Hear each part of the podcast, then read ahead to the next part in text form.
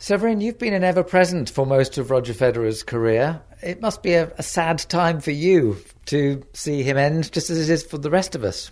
Yeah, I think um, I, I, see both. You know, uh, on on one side, it's uh, it's always sad if some something ends. On the other side, I think uh, we're so lucky, uh, yeah, to witness um, for for such a long time um, this career. You know, uh, was for me 15 amazing years. Uh, he had a even longer career. So um, yeah, I think more of, of this time than that I'm sad about that uh, everything that it ends. You've been the constant coach and co-coach for most of his career, alongside other coaches. What has your role been, whether it's been a sole coach or alongside people like Ivan Lubicic, Stefan Edberg, Paul Annacone? At the end, you try to help uh, the player uh, where, wherever it's uh, it's needed. You know, um, yeah, it's it's technical, it's tactical, it's um, the whole um, plan for the year. Which tournament is he playing? How much is he practicing? Everything. Um, people always uh, think that the player like Roger doesn't need um, any coaching, you know, but he wants to hear every day what uh, what he should do, what our opinion is, and um, then you need to adapt. You know, uh, wherever you can help him, you try to help him out. So, yeah, it's a, it's a lot of things, uh, but a very interesting job also. It sounds a bit almost like a company where you're a member of the board. Is that often how it feels to you? Yeah, that, that's that's one side. Um, I also see our role as a, as an advisor. You know, at the end, um, Roger is the boss of his own company, and um, at the end, he has to take the decision. And uh, we need uh, we try to advise him as good as we can, and um, yeah. But that, at the end, it's him, and um, sometimes he also wants a decision from us. But that's mostly how I how I see our role. Have there been any major discussion points which were really sort of the subject of different opinions where you had to have a lot of different opinions before Roger made his decision. Is there any example you can give over the years of where you know, there was a lot of decisions to be made. Yeah, always. Um, you know, whether that uh, was tactical or also, like I said, for which tournaments to play.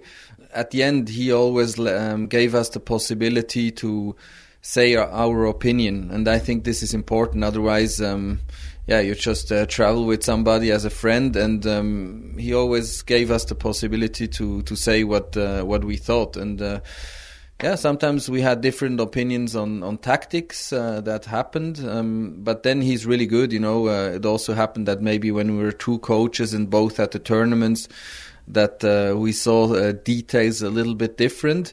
But I think that's always um, the base of uh, of an interesting discussion where you can yeah find solutions and uh, you can argue why you think uh, your solution is the best one. So um, there were a lot of like uh, interesting moments.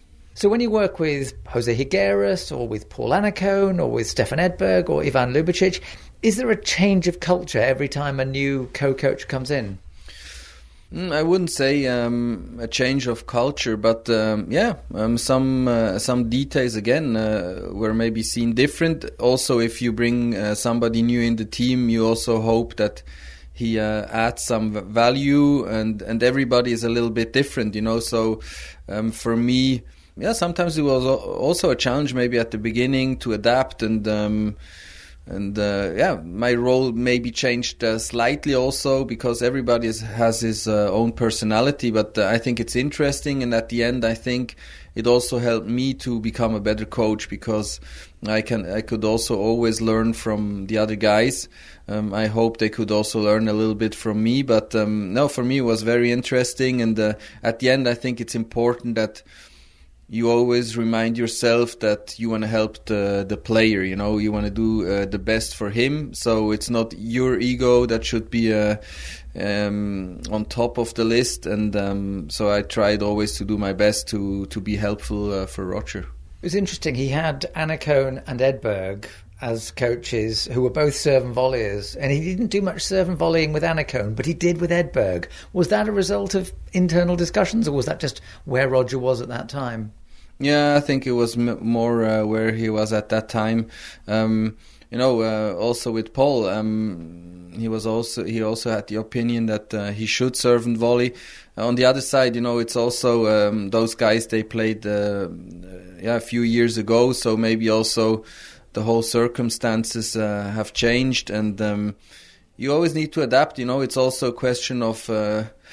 Uh, how um, confident you are. Um, there's a lot that plays into it, and I think it's more maybe from the press or from the outside that they think um, the first volley he puts into into the court at the Australian Open when there was a new coach in the preparation that this is because of him that he's going to the net. Um, I think generally we all had the same idea. You know, uh, Roger had to uh, be offensive. He had to, to go to the net. Uh, he wanted to be in control of the of the point. Um, so that didn't change. You know, and sometimes also, um, you know, you tell something to the player and he maybe does it then a year after only and uh, so this is really difficult to say uh, how much influence everybody had but uh, definitely you know i think also as a player um, you want to have that information, you want to progress, you want to, yeah, make your game better, and um, we all try to, to to help him with that. It's interesting you say sometimes you'll say something and it'll take effect a year later. I mean, is that the stubbornness of the champion? Yeah, for sure. Um, also, yeah, and I think um, there is a good side of stubbornness. You know, it, it, can always be a weakness or a strength um, yeah, and then you you know you you learn, and sometimes you feel like uh, you don't need that option or you don't like it. I remember, for example, when uh, Roger, uh, when I was with him at the beginning, he didn't really want to play drop shots. He thought that this is not something uh, I don't know uh, good for his game or whatever, and and then uh, Jose came into into the team, and I remember the first year um, he didn't really want to do it, you know. So uh, it took some time. I think uh, the drop shot helped him, for example, winning also uh, 2009 Roland Garros, you know. So details like that, um, sometimes it takes time.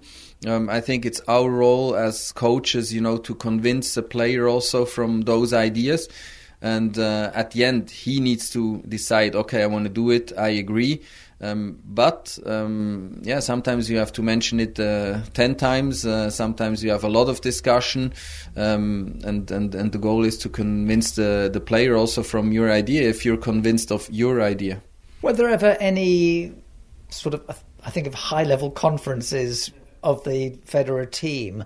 After maybe a defeat to Djokovic or a defeat to Nadal, where you had to say, okay, if you're going to compete with these two guys, going to have to do something different. What are we going to do? Did we ever have that situation? No, not really. Um, I think you know. there was never the situation where we thought, okay, he cannot beat them. You know, the, it was details. You know that against players like this, um, there is a chance that you also lose matches. Um, so you cannot beat them every time, and um, uh, you know, I think it's also wrong to to press the panic uh, button. We always analyzed the, the, games, you know, whether he won them or he lost. Okay, obviously, sometimes maybe had longer discussion or something was a bit deeper, but at the end, you try to to stay stable and not uh, not to panic. So um, we had uh, other conferences, you know, for general things. Um, you know, also for example, for injuries when when uh, yeah he wasn't quite happy with his body you know then uh, it happened that we had maybe conference, conferences or you know like uh, conference calls um, but not really that uh, yeah we were never never that desperate uh, because of the opponents I mean, the one time where he seemed to come back with something extra was after the six months he took off at the second half of 2016 and then beat Nadal with the most wonderful high topspin backhands in the Australian Open final. Is there anything that you can pinpoint that happened in the last couple of months of 2016 that allowed that wonderful achievement to happen? I think it was a combination of many things. You know, um, first, I think he was uh, really fresh when he came back. Uh, he had really some time off. Sometimes this is tough in, in tennis. You know, you have maybe one month off in December uh, go for holidays two weeks, and then the preparation starts already, and uh, soon after, uh, yeah, the season starts already. So you don't have that much time to really always work on your game as much as you want. Um, and uh, Roger is a very complete player, you know. So there's a lot of things you need to work uh, in his game also. And uh, 2016, we really had um, a lot of time, you know, to let's say, okay, uh, we do three four days only of return of second serves or, or things like that. You know, you could really go deeper there in the game. Um, then I think it was also uh, the racket. He changed the racket uh, before, but um, it took him some time to uh, adapt and, and yeah every, to the bigger frame yeah to the bigger frame um, and i think he really um, everything was uh, getting even better then and um, then again i think it, it was something also where we could could convince him but this happened already before the the whole process started before you know um, it was not different ideas than uh, Paul had, um, but he also felt confident enough then to do it. You know, so I think it was really a combination of of uh, of many things. You know Roger from before his playing days, when you were juniors. To you, he's obviously somebody that's been a part of your life. He must seem like an ordinary person, mm. and yet he's a legend around the world. Has it been difficult for you to actually appreciate just what a a global figure he is, given that he is just another person in your life. Yeah, no, I, I think what I appreciate most is that he's a nice guy, you know. Um, honestly, for me, it became difficult to see him like a, a superstar, a global superstar. Um, you know, I've um, I've been for such a long time with him. Uh, I, I, saw him many days. Um, so yeah, you look at the at the person maybe different. You know, it's then almost a bit weird when you're getting out and everybody is screaming. You know, so um, but for for me, I have a lot of respect um, for for what he did. And uh, again, like I said, I think uh, for me it's even more important to to see him as as a nice person that, that he is. You know as somebody who's part of his inner circle, you've obviously had to keep quiet about a lot of things because very little has leaked from Team Federer. Is there a sort of a bond between all the members that you don't talk about outside things, or is it just the way it's worked out? I, I think it's especially um, also because I wanted to do it like that. Um, obviously, there were things that um, you know when we talked about it or we said this should not go out. Um, but it's also my nature, you know. I'm not somebody who uh, likes to go out with details and uh, show everybody how important I am because uh, I know uh, stuff, you know. So uh, for me, yeah, I, I always liked uh, to be in the background a little bit, and um, yeah, I think at the end my biggest interest was also um, to give him the possibility to play well, you know. And I know I knew that if um, if there's rumors, if there's too much talking, if he would not be uh, able to uh, to trust me, then um, it's also not ideal for his tennis. And I always uh, wanted him to to be able to play uh, as good as he could, uh, to be happy. Also, I think it's very important. He's such a happy person, and uh, yeah, I didn't want to add any problems. That's why I think for me it was completely natural to to not say that many things. But I presume you had lots of friends who said, "Come on, tell tell us what's happening inside."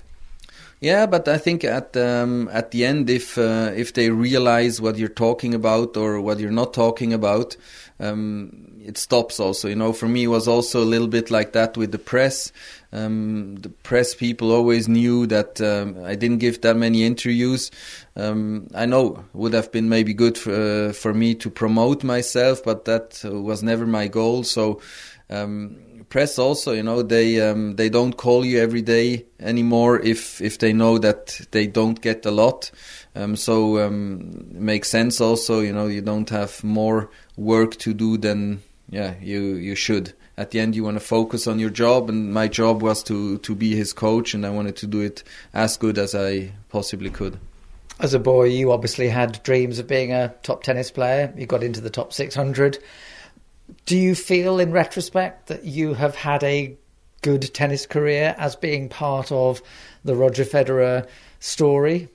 Yeah, for sure. No, I mean, uh, as a player, you have to really um, be on an incredible level, you know, to to live what you you lived in, in, with Roger's career now. So I'm I'm very fortunate. You know, it's also nice. Um, yeah, Roger always had a group of people around him. I think that's also something um, I like. Uh, I think it's tough, you know, if you're I don't know 150 in the world and uh, you have to travel on your own. Um, it's not that easy, you know. So I always like to have a team uh, around, uh, and and also like in Davis Cup, you know, there's also a team. Um, so this is something I really liked, and and I think um, for me to for my own tennis career it would have been difficult. You know, that's probably also a reason why I stopped that early uh, playing because uh, yeah, honestly, I felt pretty lonely there, and um, but with uh, with Roger's career, I could uh, maybe live uh, what I didn't do in my own career. And finally, is there a moment that stands out that you may be boring your friends with 20 years from now when you look back at his career? Is there one moment that you think, you know, that was a pretty special time? Yeah, luckily um, I'm I'm spoiled, but um, it's it's almost tough to you know um, take one uh, win or one emotional um, thing out of the the whole th- the whole story. You know, um, I think there was many, and the more I think about it, uh, the more I realize, oh yeah, this this was special. That's what happened then if I would have to say four, it would maybe be uh, Australian Open 2017. You know, um, unbelievable uh, comeback, and uh, after such a long break at uh, the the age of 36 or 35, um, then there was. Um, uh, Davis Cup uh, comes in, into my mind. Um, Olympic gold medal with with Wawrinka.